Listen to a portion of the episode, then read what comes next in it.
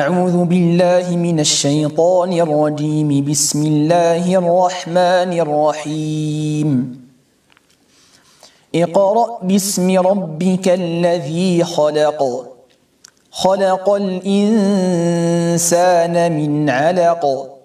اقرأ وربك الأكرم. الذي علم بالقلم.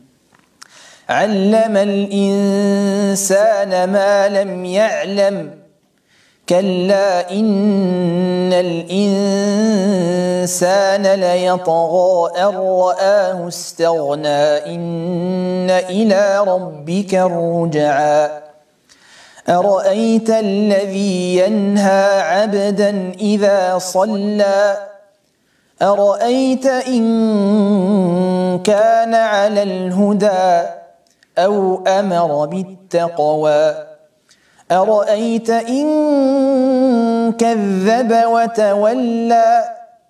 ألم يعلم بأن الله يرى؟